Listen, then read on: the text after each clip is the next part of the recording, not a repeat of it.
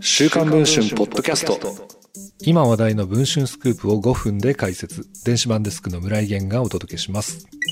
ジャニーズ事務所の社長に就任した東山紀之氏の元マネージャーがセクハラ事件を起こし9月にジャニーズ事務所を退所していたことが週刊文春の取材で分かりました。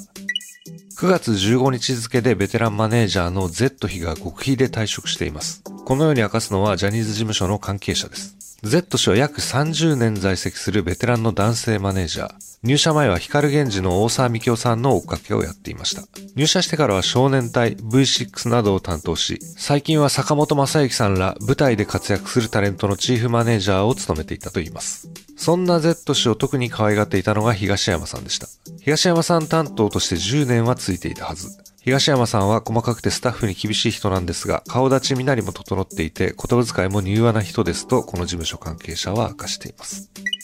一体 Z 氏に何があったのでしょうか？この事務所関係者によると、彼のセクハラが問題視され、首同然で事務所を去ったといいます。被害者は他の事務所の男性タレントだと聞いているそうで、事務所が Z 氏に確認すると事実関係を認めたといいます。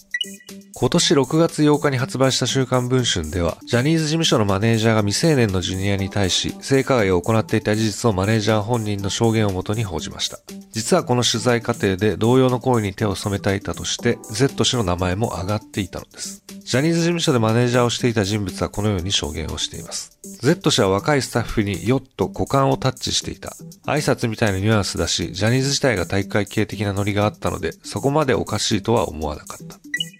Z 氏本人はどのように説明をするのでしょうか？本人の携帯を鳴らしたところ、個人的なことなので申し訳ありません。僕から何も話すことはないので、あの、この電話も申し訳ありません。と言って電話は切れました。ジャニーズ事務所に尋ねると、一般従業員の名誉、プライバシーに関わる事柄につき、個別の回答は控えさせていただきます。なお、弊社従業員の懲罰等につきましては、関係法令及び就業規則等に従って厳正に対処しておりますと回答。他の事務所のタレントの被害については、現時点では把握しておりませんとしました。